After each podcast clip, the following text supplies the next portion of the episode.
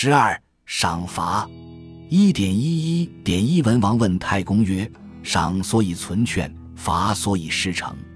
吾欲赏亦以劝百，罚亦以成众，谓之奈何？”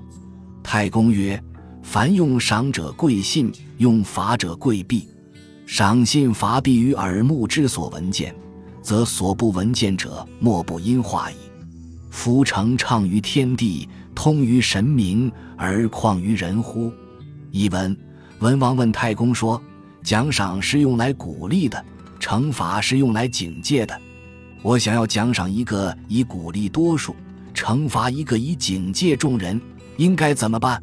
太公说：“凡用赏贵在守信，用罚贵在必行。在耳朵能听到的、眼睛能看到的范围内做到奖赏守信、惩罚必行，那么听不到的、看不见的地方也无不潜移默化了。真诚可以畅通于天地神明，何况对人呢？”偏义。本篇强调用赏者贵信，用罚者贵必。有了一个“诚”字，才能赏义以劝百，罚义以惩众。